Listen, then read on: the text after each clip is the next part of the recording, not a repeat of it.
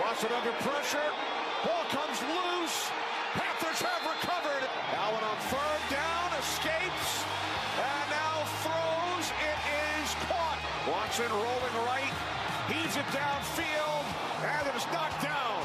Great play made by Eric Reid to put the exclamation point on a Carolina Panthers victory.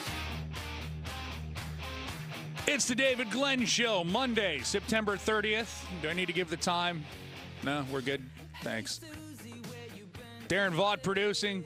Intern Will. I never get their last names, and don't feel bad, Will. I wouldn't remember it if they told me. They don't have them here. I know that. It's a it's a rule. Uh, well, when you have 48,000 of them. Will, it's time for you to get on page with what went on in California. Get the fair pay to play act going on. Say it every time I fill in for David Glenn. Nobody has exploited NCAA talent more than David Glenn. Forget college sports. Good gravy. David Glenn can't hear me. He's got a nine iron in his hands and is thinking, is this the right club? The answer, David, no, it's not. No, it's not, David. You're 177 yards away. You're not Tiger. We're getting older. Just saying. At least I am. It is the David Glenn Show, and I have been told Mondays are best and worst of the weekend. Uh, also, I know that from listening to this fine program. So, if you've got your thoughts on what was the best thing you saw this weekend from your favorite team or the worst thing that you saw from your favorite team, that's why we're here at 1 800 849 2761. Coming up this hour, Michael Smith from the Carolina Hurricanes and CarolinaHurricanes.com, their intrepid web reporter, will be joining us here. That's it. One o'clock. This is your chance. You really want to get the best and worst of the weekend out of the way. Let's get right to it because uh, the best, I like that North Carolina football put the cojones on the table and said, We're going for it. Stop us, Clemson. And if you do, you win the game. And they did. And that has turned into, again, Monday morning quarterbacking. I love it. It's the reason why I was employed in sports talk radio, you know, for 25 years or give or take, or 20. I don't even remember anymore. It's most of it's a blur of waking up and then just meetings. But for the most part, you get to this point. We love to have, I love to have conversation. I hate the, the we're going to yell louder and go from there. I like conversation because I truly believe the right call is to win the game not play for the tie, especially if you're the unranked team playing a ranked team, and in this case, the number one team in the country. Make them make the play. Give the confidence to your guys to go out and make a play. But that is a sticking point. And I'm always open to the, well, why should they have kicked the extra point? Because if they get the two and win the game, is that not the greatest call in the history of North Carolina football? It is, right? It is. There's no second guessing that. That is the best call. But the fact it didn't work, you can always second guess it. But there are about a million other things that could have happened. And I know that I'm exaggerating millions, but billions. Other things could have happened. If you're NC State, you got to think that first quarter in Tallahassee, you let a good chance to get a road win in the ACC through your fingers. But Dave Doeren's trying to find a quarterback. It's not Matt McKay at the moment, and Dave Doeren said so much in the post game. You also have Bailey Hockman, who maybe he's the quarterback, but he took a pounding from that Florida State defense as the game moved on, and Devin Leary. And then you heard the call of Kenny Albert. Carolina Panthers with another victory. They are 2 0 in the Kyle Allen era. Let the debate and controversy stop because it's not one when Cam Newton is healthy. The problem, if we want to debate, if you want to say what's the worst thing for the Panthers with Cam Newton is uh, Cam wasn't honest about how injured he was. And you stumbled out of the gates trying to figure out what's wrong with your quarterback. And look, maybe Cam Newton is beat up beyond repair. I do not know. Uh, only he knows. But let's face it, how many quarterbacks have taken a pounding in the course of their career the way that Cam Newton has and played at the level that he's played at for a while? But if Cam Newton comes back and he's healthy, I know the team's winning under Kyle Allen, and we can point to certain things. There's a guy in New England who took over a job when the starting quarterback got injured. Uh, Drew Bledsoe is a fine quarterback. Drew Bledsoe is no Cam Newton. He's just not. I know. I think I, I think that might have been the most shocking thing ever said in sports talk radio. That's where we can say at 107 on September 30th, 2019, we will mark the tape on that one, Darren Vlad. So we're set. But what you are missing here is Ron Rivera is actually coaching the way that defensive minded head coaches, former defensive coordinators love to coach. We're going to run the ball. We're going to do safe passes. And I'm just going to sic my defense after the other team. Deshaun Watson's going to have nightmares. This Panther defense has 14 sacks in the last two games, six sacks yesterday. Oh, and by the way, I am not coming off of my claim that Christian McCaffrey is the MVP of the National Football League because I don't think there's anybody who does more for their team. I know how good Pat Mahomes is with the Kansas City Chiefs and, and the video game numbers he puts up. And we can run around and point to all these players in the NFL who are going to put up great numbers, but Christian McCaffrey is now the offense and he's still producing. So just putting that out there. Best and worst of the weekend at 1 800 849 2761. We also have a few other things to get into. The Carolina Hurricanes close the preseason. You know what's the best thing about this weekend? NHL preseason is over.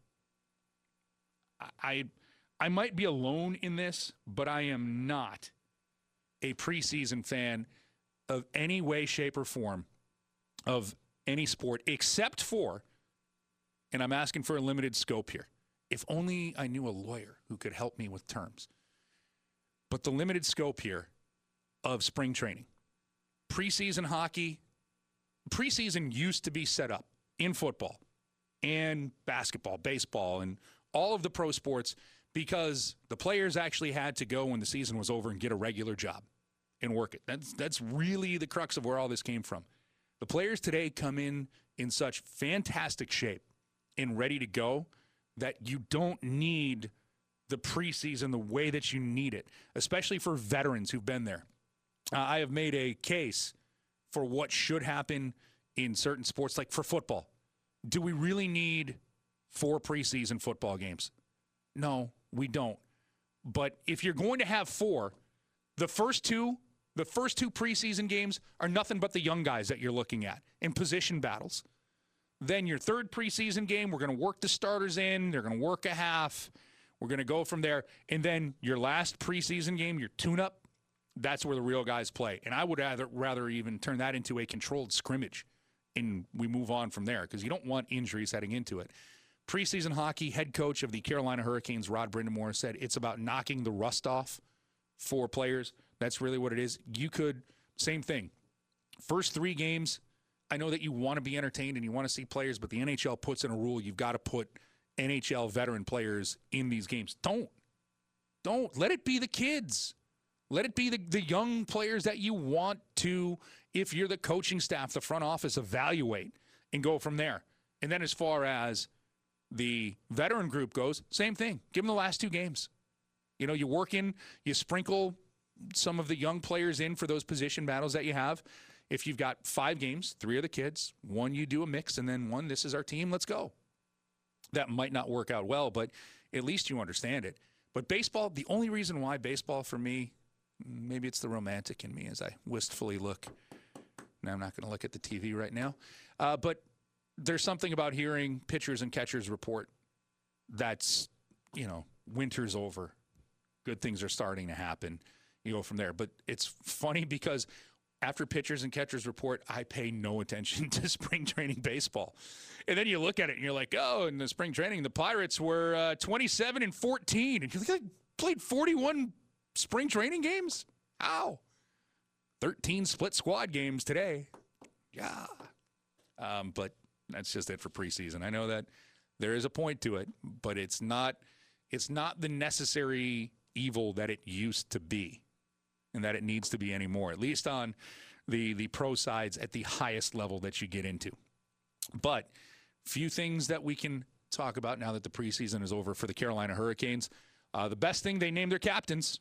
The guys are wearing letters. Jordan Staal will be a captain for the Carolina Hurricanes, uh, and officially the captain, no co-captaincy. He has got the letter C on his sweater uh, all to himself, and he'll be joined by Jaccob Slavin and Jordan Martinook as the alternate captains this year. And that could be a really good mix because Martinook is your vocal leader for the Carolina Hurricanes. He's the guy who will step up and, and talk in the locker room, and he learned from one of the best in Shane Doan when he was in Arizona.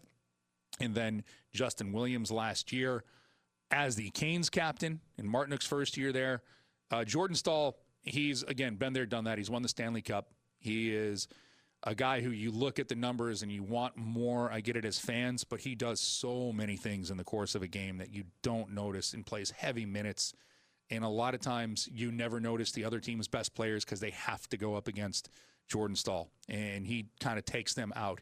And Jaccob Slavin is just as well respected of a, a player as you're going to find in the league. So this could be a really good leadership combination for the Canes. I know there's some questions because what about the guy who's the captain from last season who hasn't used the R word but just said step away? What does this do for Justin Williams? And the honest answer is nobody knows except for Justin Williams and maybe the Carolina Hurricanes and Justin Williams' agent and, and where it goes from there. But the Canes you, you got to move forward. And I like the fact they didn't leave this ambiguous. They didn't leave this hanging out. This is the decision. This is who's here. This is where we go. And if Justin Williams does decide to come back and selfishly, for what I do as the Canes pregame show host and intermission host, and I have to ask questions, you know, the walk off interviews, Justin Williams is just your dream. He is perfect.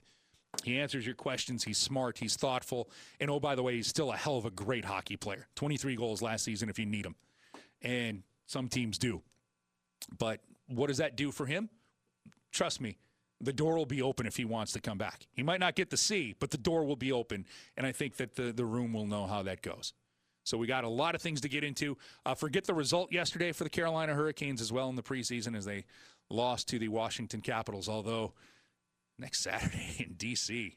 Ooh, if you like some rivalry stuff, we got some stuff on the table for you. Plus, a huge weekend in college football.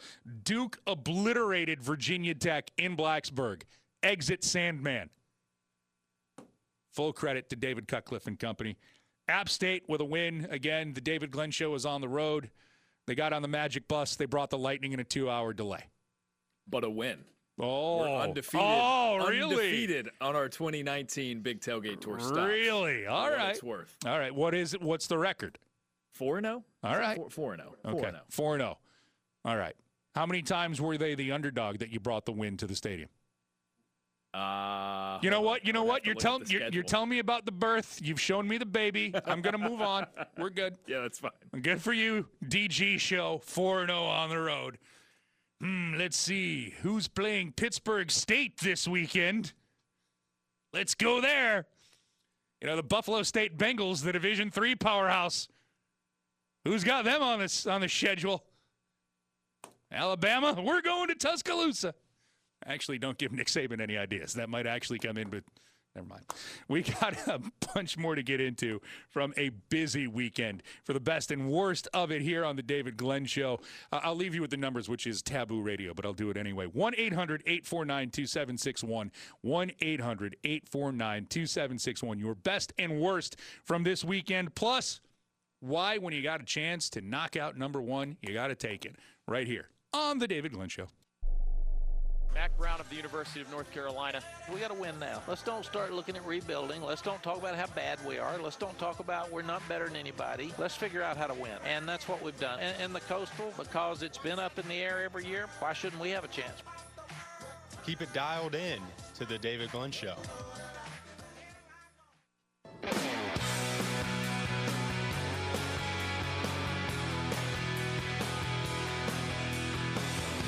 Welcome back to the David Glenn Show. Mike Maniscalco in for David today. Darren Vaught learning to fly on the other side of the board. Oh, yeah.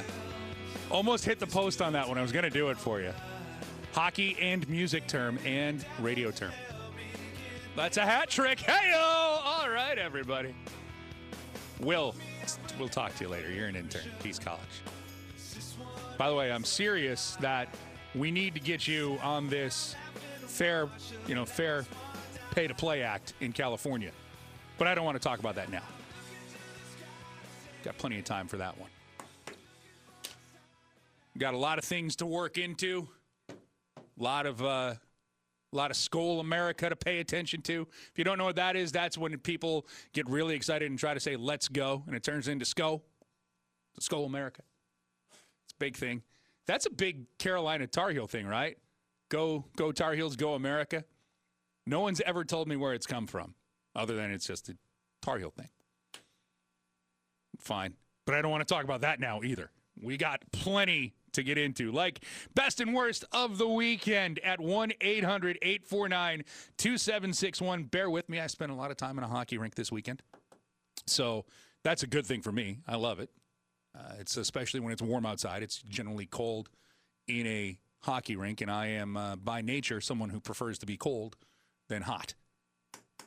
That's uh, also a best and worst of the weekend, but that's for David Glenn to get into, not for me. A few other things that we have got to cover. Why North Carolina going for two was the absolute right decision because I love when we get the Monday morning quarterback and somebody says you play for the tie and then you go to overtime and take your chances. Why would you want to give the Clemson Tigers more opportunities to win the game? Why? You have a chance to win the game. If if there's that opportunity to win it right there, one play, 3 yards out, I'll take it. I'll take my chance with that. But then this turns into this whole juxtaposition of, wow, another big word fought. I don't know where they're coming from today. Might be losing consciousness. But it turns into all of this, oh, well, you you kick the extra point and then Clemson has to make a play and they might make a mistake. They've won 19 games in a row. They're no offense, and I know the crowd at Kenan was amazing this weekend. It was. That Clemson team is not sitting there going, "Oh man, we're going to have to get the ball back with 90 seconds and try to get a field goal here at Kenan against an unranked." They weren't worried about it. They, the reason why teams like Clemson and Bama and you know you run down the list of Ohio State. Oh, it pains me to say that, but why those teams are so good? They're not afraid to make the mistake. They want that moment. And you know what? Good teams want the ball. They want to try to win the game. And that message, by the way, by Mack Brown, I, I hate the here's the moral victory because it's not that. But that message, Mack Brown just told this this football program, I believe in you guys. We're gonna get it done. Go get it done. Now we're playing for the tie. Not we want to go to overtime and hope things work out. No, end it there. Bang. Throw, throw, shoot your shot, throw your punch, whatever you want to use, go ahead and do it. 1 800 849 2761. But I will entertain, I want to know why people think the extra point was the play, because there were some Tar Heel fans out there who thought that was the play. Let me know. Also, this weekend, Canes preseason hockey wraps up. That is a good thing because we are just a few days away from the real thing when the Montreal Canadiens, les habitants de Montréal, and then let all of the trolling online begin with that. I, I sometimes wonder what the province of Quebec has going on, where they just jump in everybody's timeline. Like it's unreal. Absolutely. Uh, the Carolina Panthers, do we have a quarterback controversy? No. No, we really don't. But Kyle Allen is doing exactly what Ron Rivera wants him to do. And right now, Devin and Cary is on the David Glenn Show with the best and worst of the weekend. What's going on, Devin? Hey, Mike, how you doing? Great, thank Listen, you. My my best and the worst revolves around the same situation from the Canes game yesterday. Um, just if you'd entertain me, just a little background. Last year during the the Canes Cap series uh, in the playoffs, uh, TJ Oshie gets injured. They the Caps thought it was kind of a malicious thing. Um, you know, uh, Ovechkin baits uh, Svechnikov into a fight and uh, pounds into his face, and, and Svechnikov is gone for the rest of the series. We think it's a malicious thing on their end. So we've got a good little rivalry going here. And then add to that the game seven where we won it on the road. Um, it, it, this is these are two teams that are going to be really good for uh, the you know, foreseeable future, and so we've got a really good rivalry going. Having said that, yesterday Tom Wilson um, ended up on the uh, on near the Canes bench trying to fight just about everybody he could. I, from what I saw, and again, you can correct me if I'm wrong because you're closer to the action, but um, he came out in the media complaining that Rod he was upset that Rod Brind'Amour said something that there was some unwritten rule broken there from Rod Brind'Amour. Give me a break. Tom Wilson uh, is he's the Vontaze Burfict of the NHL. He is, in my mind, one of the, if not the dirtiest player in the NHL. And he's complaining about somebody on our sideline hurting his feelings with Yeah. something he said. Um, to me, that's the worst of the weekend because I never thought in a, in my life I would ever refer to Tom Wilson as a snowflake, but that's exactly what he is. And on the other side of that, uh, Rod Brind'Amour instilling this attitude with this team. Uh, whatever it is he said or mouthed off to Tom Wilson, good on him because the Canes are used to getting, or have in the past been used to getting pushed around by teams like the Capitals. Not anymore. And Rod Brind'Amour has instilled that attitude in that team, and they've gotten the players to be able to back that up. That's all I got, Mike. Thanks, Devin. Great call. And you can point, everybody asked me this offseason, anytime I was doing any kind of interview anywhere about the Hurricanes, what was the biggest difference? The biggest difference for the Carolina Hurricanes was Rod Brind'Amour behind the bench instilling this kind of spirit, this kind of thought, this what we saw turn into a playoff team last year. And I very much subscribe to what's said on the bench if I have access to those things as to uh, Las Vegas. What happens there stays there. What happens on the bench stays there. But guys like Tom Wilson, Brad Marchand, Marchand, Marchand, whatever for Boston, if you were going to run around and be an idiot and then somebody comes at you, you got to take it. That that's part and parcel to it. Uh, Tom Wilson, somebody says something to you, skate off. It's just laugh it off if you want to, but that's going to bother you. Oh, it's unwritten rules. And I, I will, I should take the high road here, so I will. But when Kevin from the office is coaching your hockey team, you know, you've got to learn to slough things off. That's a direct shot at the Washington Capitals for those of you who do not know. Not mine. I cannot take credit for it. A lot of people beat me to that one, but tell me I'm wrong. Tell me I'm wrong. I'm just saying. Not saying, just saying. That's what uh, what goes on out here today. But again, I don't want to talk about that now either. It's uh, Todd Reirden, fine coach. How's his chili? Didn't think you were going to get me on that one. Well played, Vaughn. Uh, coming up, so the Carolina Hurricanes have some roster moves. They have got new captains, at least two thirds of the captaincy, the people wearing a letter. Uh, weren't wearing a letter last year. Michael Smith, the intrepid web reporter for your Carolina Hurricanes, joins us here on the David Glenn Show. Mike Lupica, welcome back to the David Glenn Show. Sports used to be called the toy department, and I said, look at the political scene and, and, and tell me that's any more real or, or more serious than what we see when people say, oh, stick to sports. Well, who passed that law? You're listening to the David Glenn Show.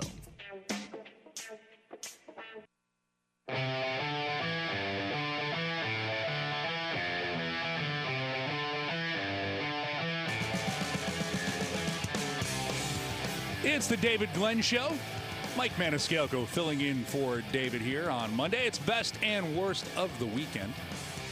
There were a lot of bests, a lot of almosts, and a few things that uh, could fall in between.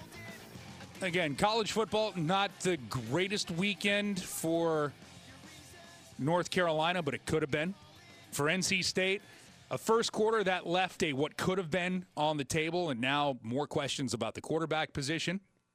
And the end of the NHL preseason, thankfully. We now turn to the intrepid reporter from CarolinaHurricanes.com. He is the one and only, the web's Michael Smith, co host of the one time number one podcast about hockey in Finland. And he joins us here on the David Glenn Show. Michael, good afternoon. How are things with you at PNC Arena? Hi, good afternoon. Yeah, number one hockey podcast in Finland for a very brief period of time. I also learned today it's uh, International Podcasting Day, so happy International Podcast Day to you, sir. Oh, thank you very much. Uh, for those of you who don't, uh, go ahead and download Canes Cast. I hear it's spectacular. The hosts are One amazing. of the best. Yeah. That's the one in Finland that, uh, for at least a brief moment in time, uh, there we were. Uh, but We'll Mike, always have those two days. yes, we will. Michael, uh, the Carolina Hurricanes have a couple of days before the season opens. So let's put the, the big question on the table. What are the biggest questions that need to get answered between now and then for Rod Brind'Amour and the Canes? Yeah, I think uh, I think one of the biggest questions the Hurricanes are going to have to answer is uh, some questions around injuries. Uh, this was kind of uh, kind of a, a brutal preseason for the Hurricanes in terms of injuries because they have some uh, bigger name guys who are a little dinged up. I mean, we knew about Trevor Van Riemsdyk coming off his shoulder surgery. We knew he might not be quite ready for opening night. Uh, but now you look at a guy like Jake Gardiner, who hasn't skated in a few days, Ryan Dzingel, who did skate yesterday, which is a good sign. Um, Martin Necas, uh, maybe a bit bruised up at practice. He skated again yesterday. Uh, but these are some key names that the Hurricanes were, you know, had penciled into their opening night lineup that might not be there come uh, Thursday. So some question marks surrounding uh, that. But on the other hand, that gives guys like Julien Gauthier, like Haydn Fleury or Roland McKeown, perhaps an opportunity that they, they might not have had, or an elevated opportunity, uh, and we'll see what they can do with that. So some question marks surrounding the roster, but we'll know soon enough. Uh, final rosters are due to the, due to the league by 5 p.m. tomorrow.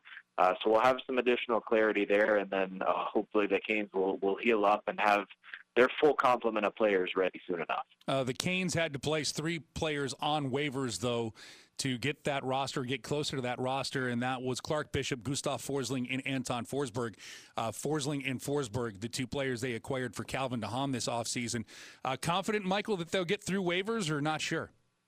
Yeah, uh, you know, it, it's always kind of a question mark this time of year. I mean, you look at last year, the Hurricanes were able to snag, uh, snag Curtis McElhinney off waivers uh, around this time because Scott Darling got injured in the last preseason game. So uh, I don't know. I mean, Anton Forsberg had a really good training camp. I thought Gustav Forsling had a pretty good training camp. Both of those players, you know, could be eyed for for potential targets. Clark Bishop, another guy who who has seen time in the NHL and has proven himself a, a quality depth player. But uh, the other on the other side of it is, you know, teams have to have room on their roster to carry these guys. So as teams are are looking to pare down their roster, if they look to, to claim one of these guys, then they also have to balance out who they might get rid of. So um, I guess there are, you know, uh, there's some concern there that, that one of those uh, players might get claimed. But um, you know, if they if they all three do end up clearing waivers and, and head to Charlotte, it gives Charlotte uh, so three really good players. I mean, especially if you look at net, you know, have, having Alex Nedeljkovic and, and Anton Forsberg there, that's a that's a really deadly one to uh, combo in the AHL. So uh, we'll see what happens, and that certainly helps the numbers get down. I believe that would get it down to 25 uh, left in training camp, and then some decisions about where to put the injured guys, and, and, and maybe sending a couple more down to down to Charlotte tomorrow. But those decisions will be coming uh, very soon here. Michael Smith joining us here on the David Glenn Show. He is the senior web content producer and intrepid reporter for your Carolina Hurricanes at hurricanes.com. And a couple of changes were made sort of, Michael, a new captain, but he'd been a captain before for the Hurricanes. Jordan Staal was named the solitary captain for the Canes, along with the alternates Jordan Martinook and Jaccob Slavin. Why is this the right troika to be the leadership to get the letters for Rod Brind'Amour's team heading into the season? Yeah, you mentioned you know questions that needed answering, and that was, I think, one of the big questions surrounding this team uh, here in training camp was well, one, would Justin Williams return? And we got that answer earlier in the month that he's stepping away, not retiring, but stepping away for the time being. Uh, and then, so, you know, without him on this roster, who was going to step in and, and lead the leadership group? Uh, and I think uh, when you look at when you look at Jordan Staal and, and his body of work on and off the ice, he is the most logical choice. And you and I have talked about this on on Canes Cast before. Is it's not a surprise. It's not a surprise that that he's the captain of this team. He's uh, an incredibly hard worker. He's incredibly tough to play against on the ice. I think he learned a lot, uh, you know, from Justin Williams last year. I think he learned a lot too in the season that he was co-captain with Justin Faulk. That was it was a tough season on and off the ice for for Jordan Staal then, and uh, the way he led the team, uh, both through the hardship that he was going through off the ice, and then just the, the delicate balancing act of the, the kind of weird situation that the co-captaincy was, I thought he handled it with, with immense class and, and grace.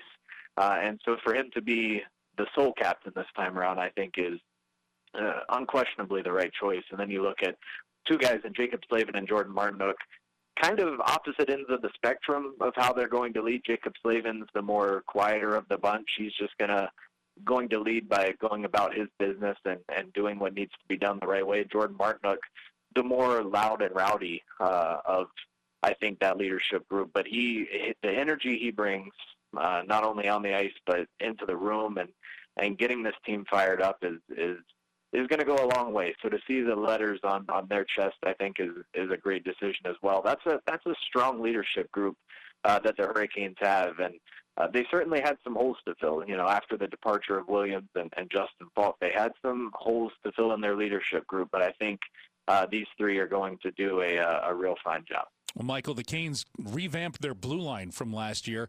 Justin Faulk traded to St. Louis. Joel Edmundson comes over. Just on the surface, for people who haven't heard too much about that trade, what was your takeaway for the Canes? What are they getting, and what did they give up in Justin Faulk? Well, yeah, you know, they give up some leadership, obviously, uh, since Justin Faulk has uh, worn a letter on his chest before, and uh, they're giving up some some offensive prowess on the blue line, but uh, they felt comfortable in doing that because they were able to sign Jake Gardiner a few weeks before, and I think that really sort of changed the landscape of the blue line for the Hurricanes. And and in return, they get a guy in Joel Edmundson who brings uh, a style of play that I think the Hurricanes kind of needed to add to their roster. I think Michael Ferland, you know, sort of brought that physical edge last season, at least when he was healthy and in the lineup. And uh, without that, they didn't really have that sort of sandpaper element. And I think Joel Edmundson can be that guy. He plays sort of a different game than than a guy like Dougie Hamilton or, or Jake Gardiner. He's going to be your stay-at-home, reliable defenseman. He's going to eat up minutes on the penalty kill. Uh, you see, you've seen it in the preseason. He's down blocking shots, uh, even in meaningless games, and and that's just that's his game. And so I think for the Hurricanes to add that to their blue line, that was that was an important part of this trade because in giving up Faulk, uh, they became a little thinner on the blue line. But then adding Joel Edmundson, I think, uh, really brings some balance uh, to the three pairs. Now, uh, of course, they're still missing, you know, as we mentioned, Gardiner and Van Riemsdyk, and and so the the picture might not be fully complete on opening night. But uh, when everybody gets healthy and you see just how those pairs balance out, I think it's going to be um, it's going to continue to be one of the, the best blue lines in the NHL, uh, and Edmundson is going to be a big part of, of, of that crew. He is Michael Smith. And Michael, as we get closer to opening night at PNC Arena, how great was the test yesterday for the PNC Arena and the new scoreboard with the final preseason game? pretty much standing room only for the fans who were there on a Sunday to get ready for that, and the electricity that comes off of that game that carries over to opening night. Oh, I mean, it was amazing. I you don't see that type of atmosphere in a meaningless meaningless exhibition game. I mean, you just don't. And so to have that atmosphere in the building, and you add this the brewing rivalry between the Hurricanes and Capitals, it was just uh, it was a great afternoon uh, at the hockey rink. You know, even though it didn't end in favor of the Hurricanes, not that again, not that that really matters, but the atmosphere was incredible. And and I think the most important part of it all was uh, the amount of if you take a capacity crowd here at PNC Arena and imagine the amount of of fans being able to see a hockey game for their first time live. Uh, you know, free admission, free parking. That there's no barrier of entry, and and so getting fans out that may have never experienced live hockey before and giving them that taste, uh, and they saw such a good hockey game. I mean, that's it's immensely important when you talk about growing the game and uh, expanding the fan base. And I, I think the support you saw yesterday was just incredible. All right, one last thing for you, Michael, and then we will let you go. On Saturday, October 5th, the Carolina Hurricanes go back to Washington, D.C., where they eliminated the Capitals in the playoffs last year. There seems to be a little something something going on between these two teams. As you mentioned, meaningless preseason game, but to quote Ron Burgundy, things jumped up a notch yesterday. Do yes, we, ex- do we killed a guy? I I saw that. Been meaning to talk to him about that too. He might want to get out of town. That being put on the table, can we say there's a rivalry between the Canes and Capitals right now? I think so. I think you know there was always a little bit of a regional rival, rivalry, but because they hadn't met in the playoffs, it never really was. Uh, you, it never really was taken to that next level. And then you had last year's playoff series that went seven games, that went to double overtime in that seventh game, that had you know, storylines after storylines, uh, bad blood getting built up between the two teams. Um, it just was it was one of the most intense first round series that I think uh, you know these Hurricanes have, have ever been a part of. So uh, when you add that in with you know the fact that they're a division rival and they're going to be seeing plenty of each other this season. I I can't wait to see what happens. I'm sure Saturday is going to be pretty electric. It's the Capitals home opener. Hopefully the Hurricanes will be coming off a win here at home against Montreal on Thursday and uh, should set up for uh, what should be another entertaining matchup. He is the Web's Michael Smith, your Carolina Hurricanes senior reporter on the web and uh, here on the David Glenn Show. Michael, thank you for your time. Thank you, Mike. There he is. Also, co host of, for a glorious two days, the number one hockey podcast in Finland, Canes Cast. Cheap plug for me. If Giglio's patting himself on the back, Joe Giglio from the News and Observer for almost getting a score right, I am I am handing out the bouquets for the two days as the number one podcast about hockey in Finland. Two glorious days. It was amazing top of the hill. I'm going to pretend I don't know how radio works because Daryl's been holding in Greensboro, and we're going to take a call instead of break, even though I know I should break. Daryl, I'm breaking the rules for you. Welcome to the David Glenn Show. It's not David. I'm Mike Maniscalco, best and worst of the weekend. What's going on, Daryl? Hey, Mike. How you doing today, buddy? Wonderful. We're good. Hey, yeah, I've just you know everybody's got a quarterback uh, or a, uh, a Saturday morning quarterback idea on, on uh, Brown making that call. Sure. I'm a I'm a University of Virginia guy, but my daughter attends UNC. So, believe it or not, even though I should have been pulling for Clemson to beat UNC to help us out in their coastal, I was pulling for Carolina. But to me, it was more of a coach, look at me move. If the score would have been 40 to 40 and they couldn't stop Carolina, I'd understand. But even if Mack Brown would have got the two point conversion, they'd have been up by one, but Clemson still would have had a minute to put some change to go kick a field goal. Yep. I didn't. I just didn't understand that move. Uh, but so. it's it's. But to me, it's the to what you just said. And uh, Daryl Wahoo Wah. Uh, that let me put what you just threw on the table right back at you. So you kick the extra point and you're tied, and Clemson's still going to go down the field and kick the field goal and win the game, right? Right. So right. I, I would rather. I don't want to go to overtime with Clemson. End it there, you know. And then as I I, I brought this up, what's more pressure on Clemson to make a play? It's 21-21 and going down the field and trying to kick a field goal, or it's 22 21 and they have to make plays now. Their 19 game winning streaks on the line, on the road, hostile environment. You put all of the pressure on Clemson. And I, I don't think this was a Mack Brown look at me move. I think this was a Mack Brown telling this program, go get it. Go win the game. Let's not let's not hope Clemson makes a mistake uh, let's go get the win. Let's go run a play. You want to you want to tell me that the play that they called was wrong? You and I can have some agreement on that. I, I just didn't like the play call. It, and maybe it wasn't run right. There's a million things that go into it. But you put the ball in Sam Howell's hands three yards away. The reverse scenario of that is if I am three yards away from beating the number one team in the country, I'm going to take my chance of beating them. And that's what that's what Mack Brown and the Tar Heels did. And, and Daryl, thanks for the call. A real, I mean, it's. I get the point. I just, I totally don't agree with that's a look at me move for Mack Brown. You know what he was trying to do? It's a look at North Carolina's football program. We just knocked off the number one team in the country. That's what it was. 1 800 849 2761. It's best and worst of the weekend. It's the David Glenn Show.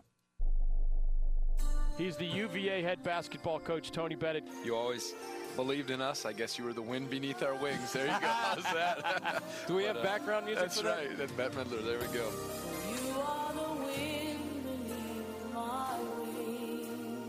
Keep it right here on the David Glenn Show.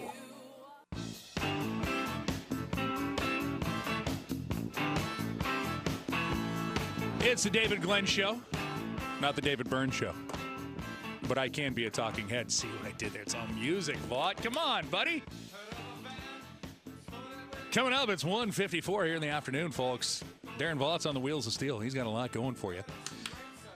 Well, it is best and worst of the weekend. And joining us in the 2 o'clock hour, coming up, Kevin Donnelly, talking Carolina Panthers football. Don Waddell, general manager and president of the Carolina Hurricanes, where Hurricanes get ready to open up the regular season on Thursday against the Montreal Canadiens. Jones Angell, the play by play voice of the North Carolina Tar Heels, will join us as well. So, a packed two o'clock hour coming your way here on the David Glenn Show. But between now and then, I, I feel we have not given enough love on the show to the Duke Blue Devils trouncing of the Virginia Tech Hokies 45 to 10, where Quentin Harris just went in, and the numbers aren't eye popping. He just throws for 163 yards, but he runs for 100 yards, accounts for three touchdowns. By the way, will anybody just do me this favor? Stop betting against David Cutcliffe quarterbacks in college, pros, whatever. I know that he doesn't have a 1,000% batting average, but he's about 700 with guys he's put into the league or coached in college who can play. And just a, a magnificent job. And I know Virginia Tech, that program ain't what it used to be, but you don't go into Blacksburg and pound them like that. And that game was that was what Virginia Tech used to do to opponents there. And Duke, national TV, sending the message. Friday Night Lights, folks, which, by the way, is a thing now. I had a lot of people when I moved to the South first, they ain't never going to play college football on Friday. And then I did my snooty. yes, they are. Uh, that's at least in my head. That's how that conversation went. But that's one of those things where Friday Night Lights, you get the national TV audience. David Cuck- he David Cutcliffe sent the message, and you know why? Uh, there's a couple of reasons why. One, Duke is that good. Now, are they on the stage with Bama and Ohio State? No, we saw that, but that's another reason why. Because we saw what Bama did to Duke in the season opener, and David Cutcliffe is smart enough to know if I get back on that stage, we're going to show folks we can do this to people.